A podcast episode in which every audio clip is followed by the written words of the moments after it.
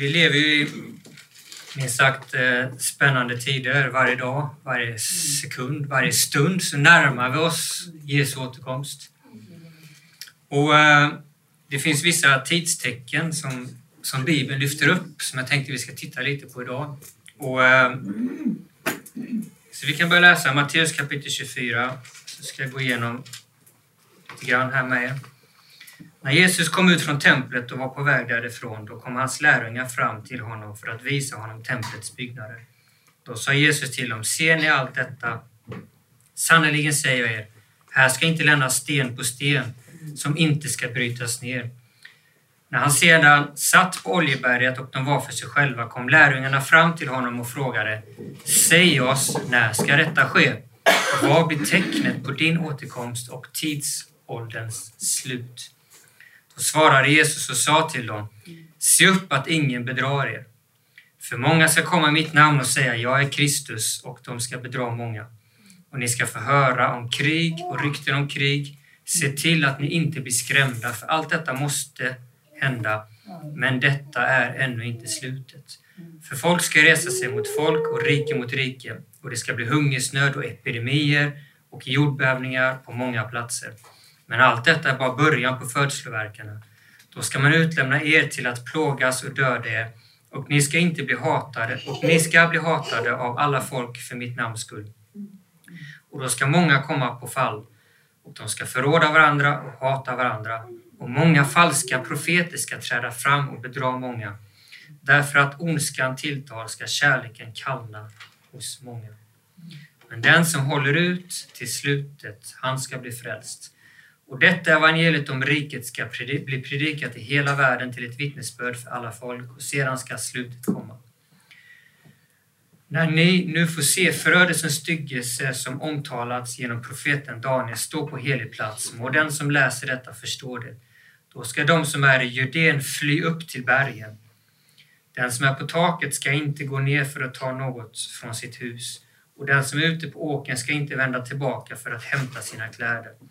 Men ve är de som väntar barn och de som ammar i den, på den tiden. Men be att er flykt inte sker under vintern och inte heller under sabbaten. För då ska det bli en stor vedermöda som inte har varit från världens begynnelse in till nu, och inte heller någonsin mer ska bli. Och om de dagarna inte blev förkortade så skulle in, inget kött bli frälst, men för de utvaras skull ska de dagarna bli förkortade. Om någon då säger till er, se här är Kristus eller där, så tro det inte.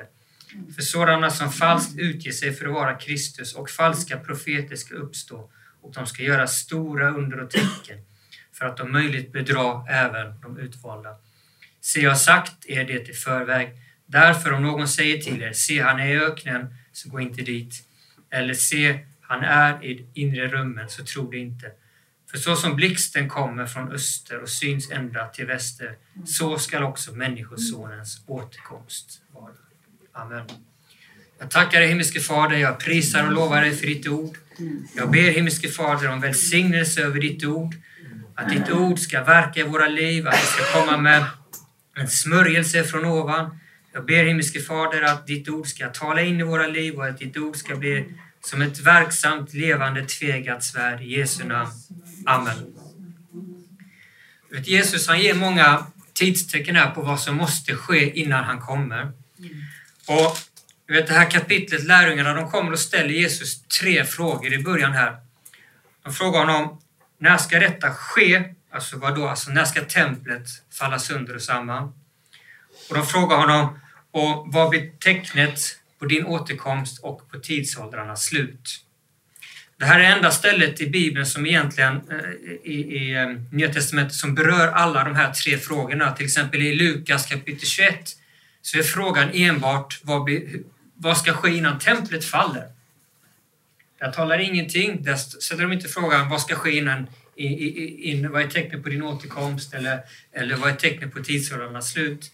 Ändå så ges Jesus samma tidstecken i Matteus kapitel tjugofyra här och i Lukas kapitel tjugoett. Jag ska förklara varför det är så utifrån hur jag förstår de här sakerna. Men vi ska titta på de här olika tecknen en efter en. Det första tecknet vi kan se här, det är att i den yttersta tiden tiden innan templet föll och tiden innan Jesus kommer tillbaka kommer vara präglat av falsk religion. Falsk religion. Vi ser det näm- Jesus han nämner två saker här i vers fyra, vers fem, vers elva, vers tjugotre till tjugosex. Så talar han om att, om att det ska bli falska Jesus-gestalter. Många kommer komma och säga, jag är Jesus, jag är Messias, titta på mig. Det är det första han nämner. Och vi ser detta, hur detta har börjat ske i vårt samhälle. Jag satt och spenderade eh, nu, eh, jag satt och tittade på dokumentärer på Youtube, jag roade mig med det. Folk som utgav sig för att vara Messias. Och det var inte bara en, det var, jag, jag såg en, han var från Ryssland, från Sibirien. Han, han uttryckte, jag är Messias, sa han. han. Han drog åt sig många, många följare. Och sen så var det någon nere i Australien som menar att, som menar att han levde för tvåtusen år sedan. Han blev korsfäst där på korset.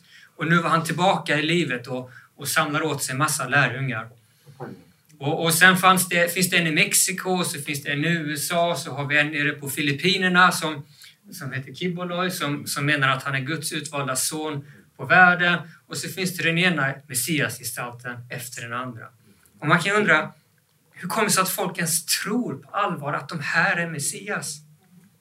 Jesus han säger ju ändå, se till att ingen bedrar er.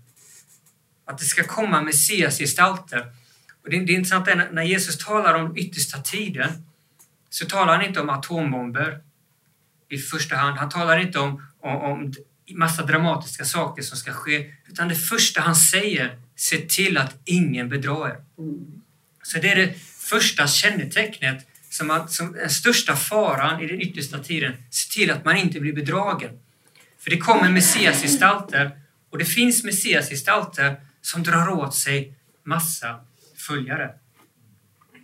Men han talar inte bara om Messias-gestalter, han talar även om falska lärare och falska profeter. Och det är de här som jag tror kanske är den största faran för oss.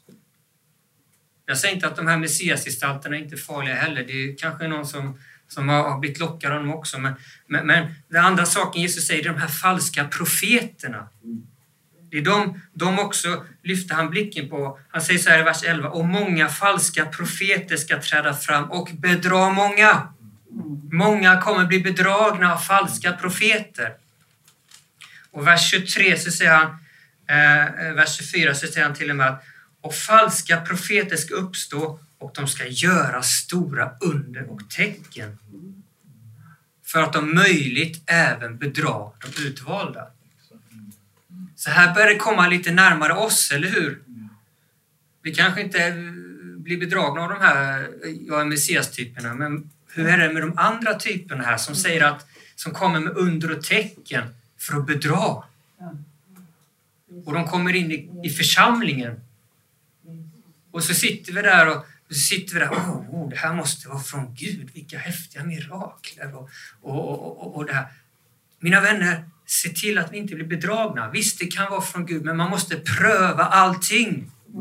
Man kan inte bara sitta med munnen öppen och som när man sitter och häller i sig popcorn och bara bom, bom, bom, bom, bara äter allting som kommer, allting som man får tag på, så lite från godispåsen där. Nej, vi måste pröva allting. För vi lever i de sista tiderna och den sista tiden kommer kännetecknas av bedrägeri. Religiöst bedrägeri. För vi har en fiende, Satan, som inte vill att du ska in i mål. Han vill inte att du ska vara på vägen. Han vill få dig bort från vägen. Han vill inte att, att du ska stå där en dag tillsammans med Jesus inför tronen och tillbe honom. Han vill ha bort dig. Han vill att du ska, att, att du ska bli bedragen. För han är en bedragare. Han är en lugnare. Och han är smart. Han kommer där med sina fina predikanter, med sina fina kostymer och sina under och tecken. Om jag bara gör lite så här så kommer de att lyssna, så kommer de att komma bort och sen, och, och, och, och, och, och sen, sen, blir de, sen blir de... Jag, jag säger inte att alla som undertäcker bedrägg, det är inte det vi säger. Jag tror på under och tecken, halleluja. Men vad jag säger är detta, att bara för att någon är under och tecken så betyder det inte att det är av Gud. Det är det vi säger. Vi måste pröva allting. Vi kan inte bara svälja allting som kommer vår väg. Den mirakelgöraren där borta och så den mirakelgöraren där borta och sen så springer vi på det ena efter det andra. Då är vi i stor risk att vi hamnar under bedrägeri, mina vänner. Kolla här, andra Korinthierbrevet kapitel fyra. Jag ska visa dig en grej. Andra Korinthierbrevet kapitel, kapitel fyra. Nej, kapitel elva, förlåt. Kapitel elva, vers tre och fyra. Så står det så här. Men jag fruktar att liksom ormen med sin list bedrog Eva, så ska också era sinnen fördärvas och vändas bort från uppriktigheten som är i Kristus. För om någon kommer till er och predikar en annan Jesus som inte vi har predikat, eller om ni tar emot en annan ande som ni inte har tagit emot tidigare, eller ett annat evangelium som ni tidigare inte har godkänt, då föredrar ni det allt för väl. Så Paulus varnar korinterna här att det predikas andra Jesus. Det fanns redan på den tiden. Det finns en annan ande som inte är en helig ande. Och det finns ett annat evangelium. Och allt detta kommer in och vill bedra. Så därför vi måste veta en annan Jesus. Vem är Jesus? Vi behöver grunda det ordet. Det står det att vi ska pröva alla andarna. Vi måste pröva, vad är det för Jesus? Är det, är det Jesus i Bibeln? Är det Jesus som är Gud, som har offrat våra synder, som har dött uppstått på korset och så vidare? Pröva med skriften. Vad är det för Jesus som predikas? Det finns så mycket Jesus som predikas idag. Kosmiska Jesus och, och New Age har sin Jesus och Jehovas vittnen har sin Jesus och, och muslimerna har sin Jesus och så vidare. Så vi måste pröva. Vad är det för Jesus? Jag minns, jag läste en bok en gång från, från en amerikansk förkunnare och, och, och det handlar om att han hade mött Jesus. Jag läste den här boken och tänkte, vad är det här för Jesus som presenteras egentligen? Jag märkte att det var någonting annat. Och märkliga berättelser och, och, och massa sådana saker. Och, och, och jag förstod att det här är en annan Jesus som den här personen kommer med. Sen står det så här också, en annan ande. Vet du att man, en, den ni har tagit emot. Du vet, när vi blir kristna så tar vi emot en helig ande. Men man kan ta emot en annan ande. Jag har ett vittnesbörd om detta. Jag har bokstavligen varit med om detta. Det var, det var kanske en, vad kan det vara, sexton, sjutton, arton år sedan någonting. Före en del som är riktigt unga var födda. Så, så var det någon predikant från U S A på, på staden där jag bodde.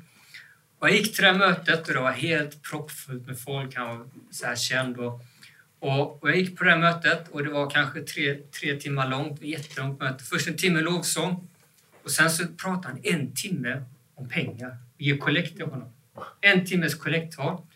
Och sen tänkte jag, ja, okej. Ja. Och sen sjöng vi sång och sen så höll han en predikan i ungefär fem minuter. Och sen skulle han välsigna oss. Och så kom alla fram och la sig på led. Och alla han la händerna på flög i marken och skrattade som galningar. Mm. och, och, och, och, jag, och jag kom dit och så ställde jag mig på kö. Och så när han kom fram till mig så la han händerna. Och jag låg där på golvet och skrattade som en galning. Och då tänker man, visst, andens frukt är glädje. Men vänta lite, är det en hysterisk glädje? Och jag kommer ihåg att, att, att dagen efter, jag, hade, jag mådde så dåligt. Jag mådde pyton. Jag hade så ont i huvudet och jag mådde jätteilla. Jag tänkte, all världen, vad är det här för någonting? Och vet när den helige ande är verksam, den helige ande är verksam i den här församlingen. Man får en god eftersmak med glädje, kärlek och frid. Och ibland kanske nöd för sina synder. Då är det äkta en helig ande. Men det här var någonting annat. Och, och jag minns, jag hade en broder, han var från Pingstkyrkan. Och, och, och jag träffade honom och han kom hem till mig. Jag vet inte hur vi kom in på det här, men vi började prata om hur känner man den helige ande. Och han berättade för mig. Och så sa jag, jag har varit på det här mötet. Och, och, och jag kände att det var något annat än vad du berättade för mig. För han, han rabblade upp andens frukter så här. Och då sa han, han var väldigt tydlig med mig. Jag tackar Gud för den pingsbrodern. Han var väldigt tydlig med mig. Det där är en annan ande, sa han. Får jag be för dig? Så han bad för mig, så la han händerna på mig. Och vet du vad som hände? Jag kände bokstavligen något, jag bara går runt här inne. Va? Bara flyger ut. Jag skriker. När han säger Jesus, när han kom ut så bara flög ut. Och efteråt kände jag sådan frid på insidan. Så jag kan inte förklara detta på något annat sätt än att det var en annan ande som jag hade tagit emot. Det står här. Om ni tar emot en annan ande som ni tidigare inte har tagit emot. Så därför vi måste pröva allting. Vi, vi, vi, vi, vi kan inte vara eh, som barn som bara går och pillar på allting. Utan vi måste... Jesus han varnar oss. Se till att ingen bedrar er. Och de här sakerna vi ska kolla på. En annan Jesus, en annan ande, en annan evangelium. Det är de sakerna man måste se upp med. Det är där, det är där vi måste hålla koll. Och, och, och, och, och så tänker du, en annan ande, var det en demon? Nej, det behöver inte vara. Det finns andra andar. Jag kan visa er första Kungaboken, kapitel tjugotvå.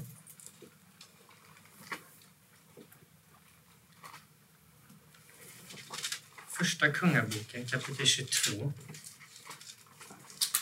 Så står det så här, det är en intressant text. Det är kanske inte en text man hör varje dag någon pastor läser. Men, men jag är ofta sån som läser lite saker som inte oftast läses. Ehm, första Kungaboken, kapitel tjugotvå, vers tjugo. Så står det, Herren sa, vem ska locka Ahab att gå ut i strid mot Ramot i Gilead och, och stupa där? Den ene... Då sa den ene si och den andra så. Då kom en ande fram och ställde sig inför Herren och sa, jag kan locka honom. Hur? Frågade Herren honom. Han svarade, jag ska gå och bli en lugnens ande i munnen på alla kungens profeter. Herren svarade, locka honom du. Du kommer att lyckas. Gå och gör så. Herren har alltså lagt en lugnens ande i munnen på alla dessa profeter. För Herren har bestämt att olycka ska drabba dig. Här var kung Ahab, han hade lett folket in i avgudadyrkan. Och nu föll Guds dom över honom genom lugnens ande som lades i munnen på profeterna. Och det är precis det som står i andra Thessalonikerbrevet kapitel två. Så står det att, att Gud lägger en villfarelsens ande på folk. Varför? Är det för att han är taskig? Nej, därför att de har förnekat sanningen. Så att det är när man, när man förnekar sanningen. Man får inte bara en, oh, där fick jag en villfarelsens ande över mig. Nej, det handlar om att man har förnekat sanningen. Man vill ha någonting annat. Oh, jag vill ha det där. Och så går man och tar emot, eller hur? Och det är det som Jesus varnar för, att det kommer vara mycket av detta i den yttersta tiden. Mycket innan Jesus kommer tillbaka. Inte bara sådana som säger att jag är Jesus. Det ökar i frekvens. Vi ser det mer och mer. Jag är Jesus, jag är Jesus. Men vi ser också de här sakerna. Falska profeter som kommer. Saker som inte stämmer med Bibeln predikar om det givetvis. Så bedrar de folk. Och vi måste se upp. Vi måste vara vaksamma mot de här sakerna så att vi inte blir bedragna. Sen säger Jesus, han talar om oro i omvärlden. Andra tecknet är att det kommer att vara oroligt i omvärlden. Och det här har vi ju alltid sett. Jag menar, det har alltid funnits de här sakerna som, som Jesus listar här. Vad är det han listar för någonting? Han listar krig, eller hur? Rykten om krig. Hungersnöd. Epidemier. Jordbävningar. Och allt det har ju alltid funnits genom alla tider, eller hur? Men, men det går ju knappt att öppna sin... sina nyheter idag, utan att det här ser man hela tiden. Krig där, krig där, där är det jordbävningar och där är det hungersnöd och där är det ena katastrofen efter det andra. Och bara det att vi har det här med internet och tv och det här, och att det här pumpas ut, bara det i sig är ju ett tidstecken, eller hur? På att, på att vi lever i den yttersta tiden. Och, och, och vi ser hur hungersnöden ökar i världen. Det är fler och fler som lever under fattigdom. Och I M F, alltså International Monetary Fund, de säger att det har aldrig, eller på hundra år så har det inte varit så mycket länder som är i ekonomisk kris som nu. Det är sjuttio länder som riskerar att gå bankrutt. sjuttio länder. Hur många finns det i världen? hundraåttio, kanske hundranittio. Det är nästan hälften av världens länder lever i sådan svår ekonomisk situation att de riskerar att gå bankrutt. Mm. Vad händer då? Jag ska visa en intressant sak från Uppenbarelseboken, kapitel sex. Som kommer att ske. En av de fyra hästarna, det är fyra hästar som eh, släpps lös. Jag tror personligen, jag ska inte gå in på de fyra hästarna nu, men jag tror om du sätter de här fyra hästarna parallellt med vad vi tar upp här i Matteus tjugofyra idag, så tror jag att det beskriver samma saker.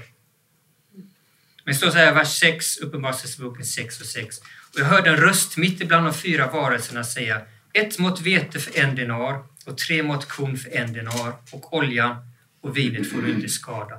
Så en denar här, det är ju, eh, ja, det var den tidens mått, men i alla fall, det talar om väldigt höga priser, det talar om inflation.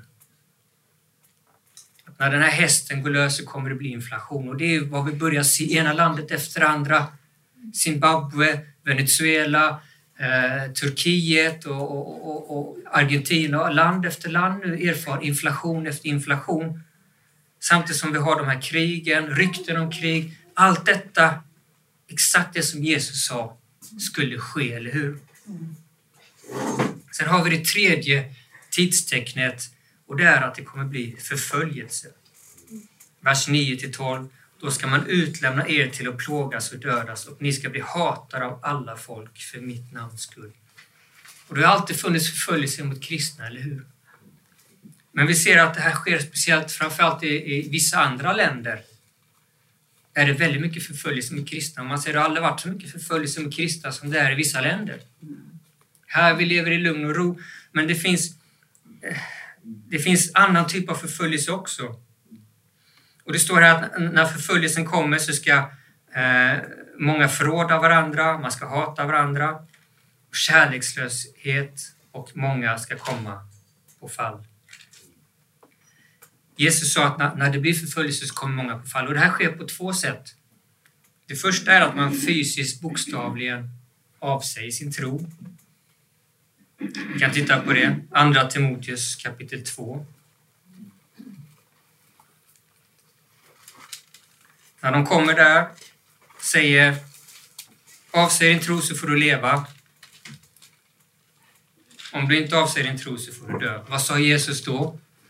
Jesus sa i sin undervisning: den som förnekar mig, den ska också jag förneka, eller hur? Det står så här i Andra Timoteus kapitel två, vers elva till tolv.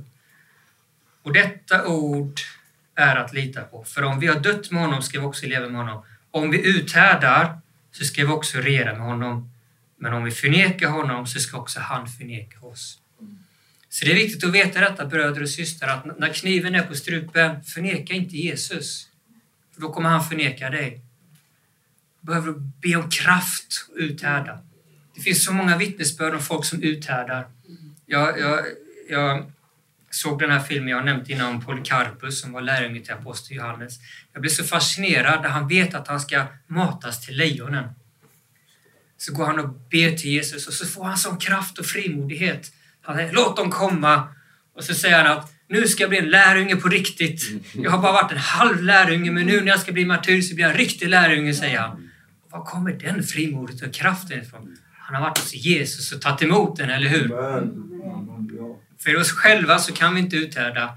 Men med Kristi kraft så kan vi uthärda. För Jesus, han uthärdade på korset. Men många kommer ändå att förneka honom. För de kommer inte gå till Jesus. De kommer älska sitt liv mer än vad de kommer älska Jesus. Det gäller att bestämma. Vem vill du älska mera, Jesus eller livet? Uppenbarelseboken två tio så står det så här: frukta inte något av det som du ska få utstå, så djävulen ska kasta några av er i fängelse för att ni ska sättas på prov. Och under tio dagar kommer ni få utstå lidande. Var trofast in till döden, så ska jag ge dig livets krona. Den som har öron och höra vad Herren anden säger till församlingarna. Den som segrar ska inte skadas av den andra döden. Den andra döden, det är helvetet. Den som segrar, alltså den som håller ut. Den som håller ut intill slutet ska bli frälst, sa Jesus, eller hur? Det är inte den som springer nittio meter av hundra som vinner. Det är den som springer hundra meter av hundra. Men det finns ett annat sätt också som man kan, som man, som man kan när den här förföljelsen tilltar och den här kärlekslösheten tilltar, som man kan lämna vägen. Och det tror jag är mer fara i vårt samhälle som vi lever i, där vi inte har den här fysiska förföljelsen. Och det är att när trycket ökar så bör man ändra läran helt plötsligt. Andra Timoteus kapitel fyra. Andra Tim kapitel fyra. Vers tre till fyra. För den tid ska komma då de inte ska tåla den sunda lära, utan efter sina egna begär ska de samla åt sig lärare allt eftersom det kliar dem i öronen, och vända sina öron från sanningen och vända sig till myter. Det här ser vi ju ske i vårt samhälle idag, eller hur? Samhället ändrar sig. Ja, men då måste vi klia våra kyrkomedlemmar lite i öronen så att de inte lämnar kyrkan. Så då ändrar vi lite i, i vad vi har trott i alla tider. Så ändrar vi på det. Mm. Vad är det som händer? Det är kärlekslösheten som tilltar, eller hur? Mm. För vad är kärlek? Det är att hålla fast vid Guds ord. Mm. Jesus sa det, den som älskar mig, han håller fast vid mitt ord. Mm. Där har du kärleken. Det är inte kärlek när man ändrar på vad Jesus har sagt.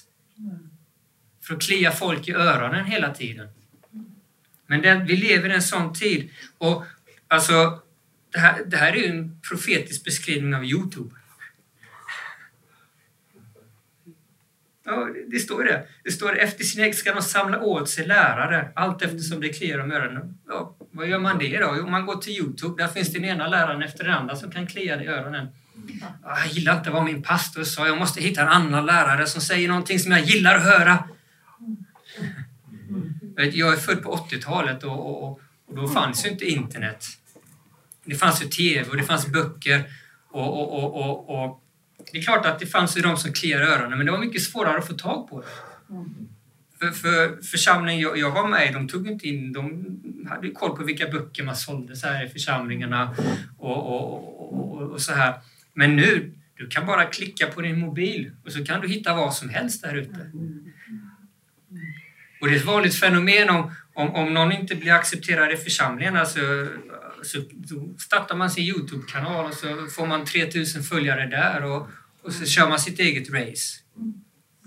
Exakt vad han profeterade ska ske i den yttersta tiden. Man samlar åt sig mängder av lärare som kliar dem i öronen. Och så har man lämnat kärleken. Så har man fallit bort. Precis det Jesus varnade för. Och sen ser vi det fjärde tidstecknet, att evangeliet ska bli förkunnat i hela världen.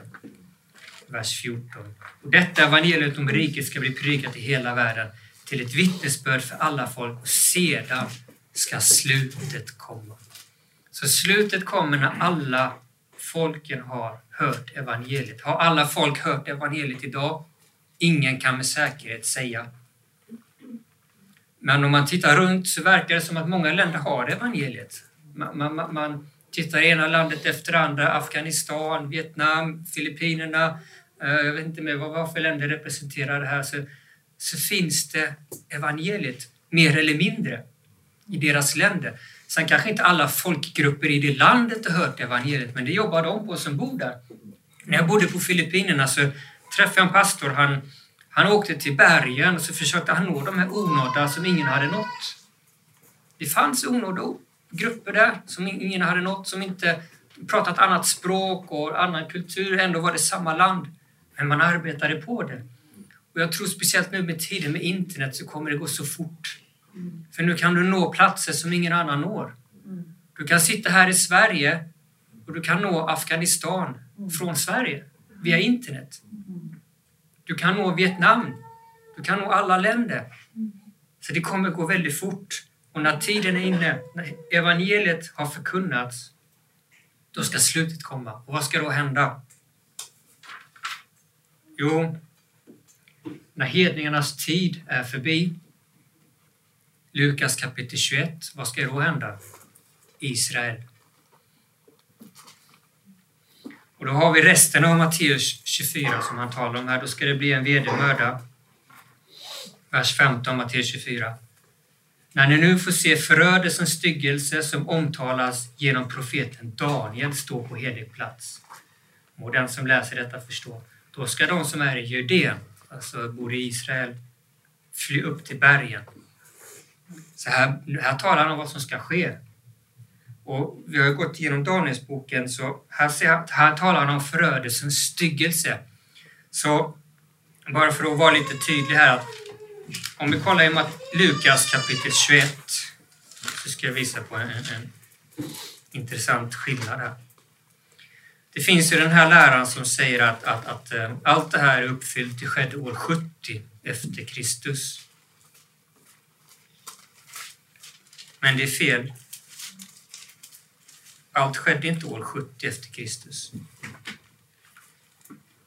Matteus tjugoett, tror jag det. Lukas tjugoett,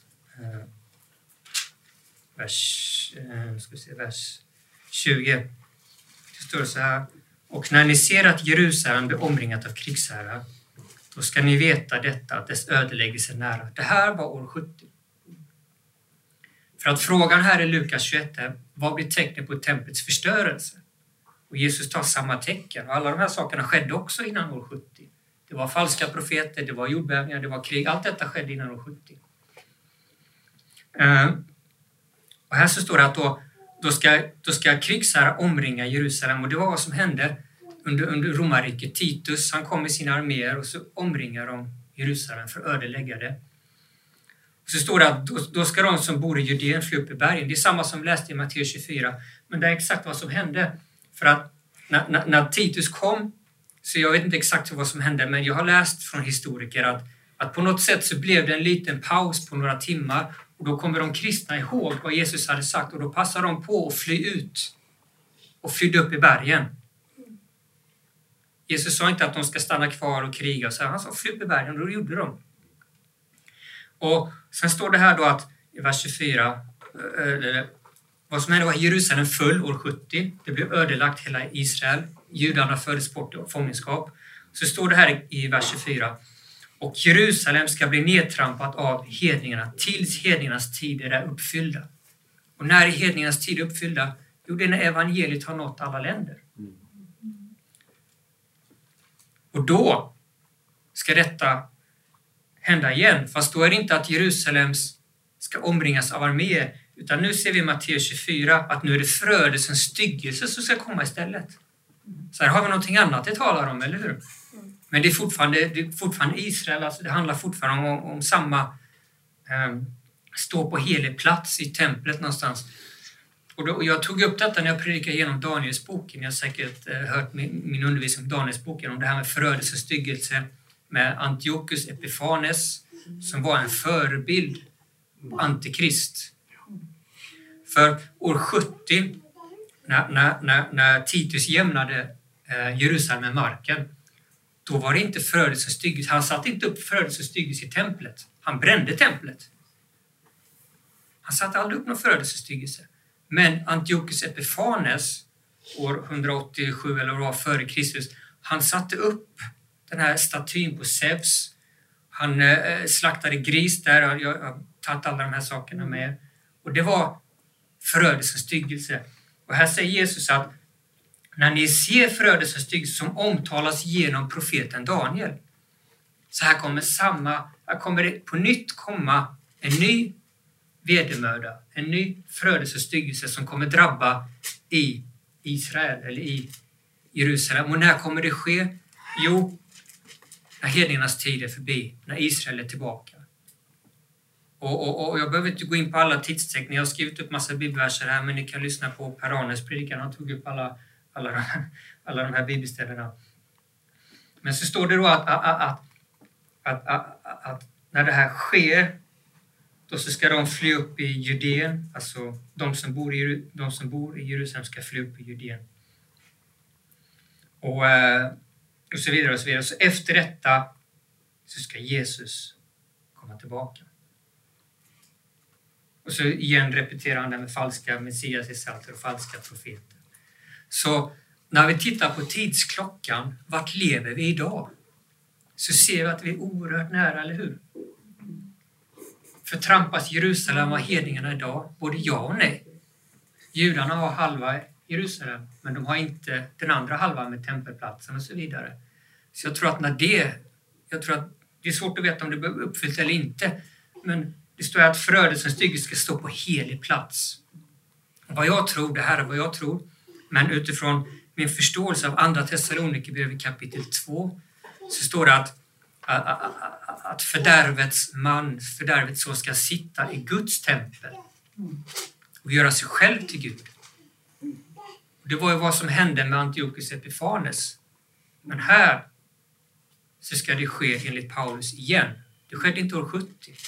För att det står att det, står det att, att, att när Jesus kommer så ska han förgöra den här fördärvets son som ska sitta i Guds tempel. Och vad är Guds tempel? Jag tror att det är tempel på den heliga platsen som det står här i Jerusalem. När ni ser förödelsens styggelse som omtalas genom profeten Daniel, stå på helig plats. Må den som läser detta förstå det. Så det, så det var vad jag tror ko- kommer att ske. En del menar att templet, ja, men det är något andligt tempel. Visst, absolut. Men då får du inte ihop resten av profetierna. Hur kan en gubbe sitta i ett andligt tempel, undrar jag. Om det, om, om det är du som är det heliga templet, visst vi är Guds tempel, står det i, i, i Nya Testamentet. Men hur ska han sitta inne i dig? Och hur ska han säga att han själv är Gud? Och hur ska Jesus förgöra honom om han är inne i dig? Visst, det finns en applikation att vi inte ska vara Gud i oss själva och så vidare. Man kan ju alltid göra en applikation på allting. Men så samma sak som det här med Antikrist, för att, för att det... Det står ju det att han ska tvinga alla, stora och små, tillbe honom. Annars kan man inte köpa och sälja. Okej. Okay. Men där handlar det om avgudadyrkan, eller hur? Så det finns en applikation för alla tider. Vi ska inte vara avgudadyrkare. Många tänker, oh, så länge jag inte tar antikrist så är det lugnt. Och sen så håller man på med sin mammon till bedjan. Nej, nej, nej, nej. Det kommer en slutlig antikrist, men det finns en applikation för alla tider. Och den här applikationen till oss här idag, blir inte en avgudadyrkare. Var vaksam. Se upp vad du hör. Jag tänkte läsa också i Sakarja kapitel fjorton. Jag ska avsluta den, för jag tycker det blir så tydligt här med... Um, att, när Je- att Jesus ska komma... och att han ska regera från Jerusalem. Det är därför, det är sån, det är därför förödelsens styggelse ska sitta i Jerusalem. För det är ett, ett försök att stoppa att Jesus ska regera därifrån, eller hur? Sakarja fjorton, vers ett till sex. Så det här, ser Herrens dag kommer då man ska plundra det och fördela bytet. Jag ska samla alla folk till strid mot Jerusalem. Det här tror jag syftar på det förödelse och styggelse som kommer ske. Staden ska intas, husen plundras, kvinnorna våldtas, halva staden föras bort i fångenskap. Men resten av folket ska inte fördrivas. Då ska Herren dra ut i strid mot dessa folk så som han stred på slagets dag. Hans fötter ska på den dagen stå på Olivberget som ligger mitt emot Jerusalem i öster. Olivberget ska dela sig mitt i tur från öster till väster till en mycket stor dal. Halva berget ska falla åt norr och halva berget åt söder. Men det här går inte att tolka på något annat sätt än att det handlar om Jesu återkomst, eller hur? Vad skulle ske innan det? Alla folk ska marschera mot Jerusalem. Ni ska fly genom dalen mellan mina berg, för dalen mellan, mellan bergen ska sträckas ända fram till Asal. Ni ska fly som ni flydde för jordbävningen på kung Ussas tid. Här är det det som Jesus sa, fly upp till bergen när ni ser detta ske, eller hur? Då ska Herren min Gud komma och alla heliga med honom. Uppenbarligen, Jesu återkomst. Om man fortsätter läsa Matteus tjugofyra så talar de om det. Han ska komma med de heliga, eller hur? Den dagen ska det inte finnas något ljus. Himlaljusen ska förmörkas och så vidare och så vidare. Sen läser vi hur Jesus, vers tio, vers nio, Herren ska vara kung över hela jorden. På den dagen ska Herren vara en och hans namn ett enda. Så Jesus ska regera från Jerusalem. Och han ska regera med oss. Det står det att en del ska regera över tio städer, en del ska regera över fem städer och en del ska regera över en stad, eller hur? Det säger Jesus om oss i Lukas. Uppenbarelseboken så talar han om att, så står det någonting så här att den som håller fast, den som håller ut till slutet, han ska regera över hedningarna tillsammans med mig. Mm. När är det? Men det är efter Jesu återkomst, det vi kallar tusenårsriket. Mm. En del förnekar tusenårsriket, men jag får problem med de här texterna om man förnekar tusenårsriket. Mm. För när ska vi annars regera med honom? Mm. Det står också... Eh, eh, det finns massa olika historier, till exempel i första Korinthierbrevet kapitel sex. Det står att när de tog varandra inför domstolen och så vidare, så står det att vet ni inte att ni ska regera över hedningarna? Ni ska döma världen, säger han. När är det? Ja, jag kan bara se att det kommer att ske. Det är därför som tidens slut kommer centreras kring det allra heligaste, kring Jerusalem. Och det är där förödelsens styggelse kommer. Och sen efter detta har skett, och vad händer då? Kommer Jesus tillbaka, eller hur? Och vi är nära den tiden när Jesus kommer. Vi lever väldigt nära. Mycket närmare än vad, än vad din mormor och morfar var. Och det blir närmare och närmare för varje dag. Och vi kommer se mer och mer av detta. Krig och rykten av krig. Men kom ihåg vad Jesus säger. Det här måste ske. När ni hör de här sakerna ske, bli inte skrämda. Han är med oss. Han är med dig. Han bryr sig om sina barn. Han räddade de kristna på år sjuttio. Lät dem fly upp i, i, i bergen. Han kommer vara med var och en av oss också. Vi behöver inte frukta. De enda som ska frukta, det är de som inte har Jesus. Men det kan du få idag om du inte har tagit emot Jesus. Halleluja. Amen. Amen. Himmelske Fader, vi tackar dig, du som är den högste och den störste. Vi tackar dig för det profetiska ordet.